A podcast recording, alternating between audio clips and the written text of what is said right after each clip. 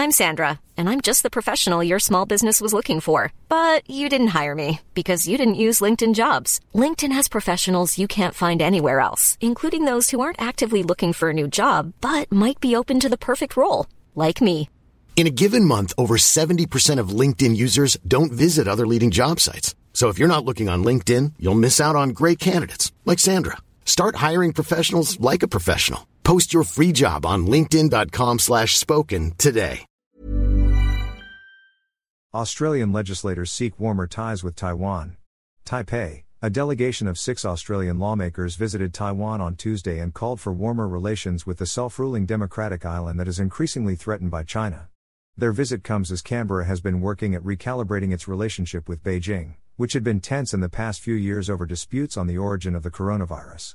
In response, China has imposed tariff barriers on several Australian exports, including barley. Paul Fletcher, a lawmaker with Australia's Liberal Party, lauded the fact that his delegation crossed party lines. The two major parties in Australia are both represented, and we are here to further the warm relationship between Australia and Taiwan, Fletcher said. They also discussed strengthening economic cooperation with Taiwan, particularly in clean energy, and expressed an interest in Taiwan's semiconductor industry. China claims Taiwan as part of its territory to be retaken by force, if necessary. Taiwan, which has a population of 23 million compared to China's 1.4 billion, has never been part of the People's Republic of China and, while increasingly isolated diplomatically and threatened militarily by Beijing, has maintained an international presence separate from the mainland. Australia has been working to expand its security partnerships in the region with an eye on China's presence, which has grown in the past few decades.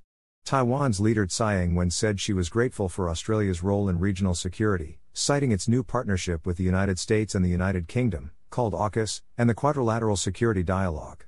In recent years, Australia has continued to play an important role in upholding peace and stability in the Indo Pacific, Tsai said. It has also used major international gatherings to emphasize the importance of peace and stability across the Taiwan Strait and support Taiwan's international participation.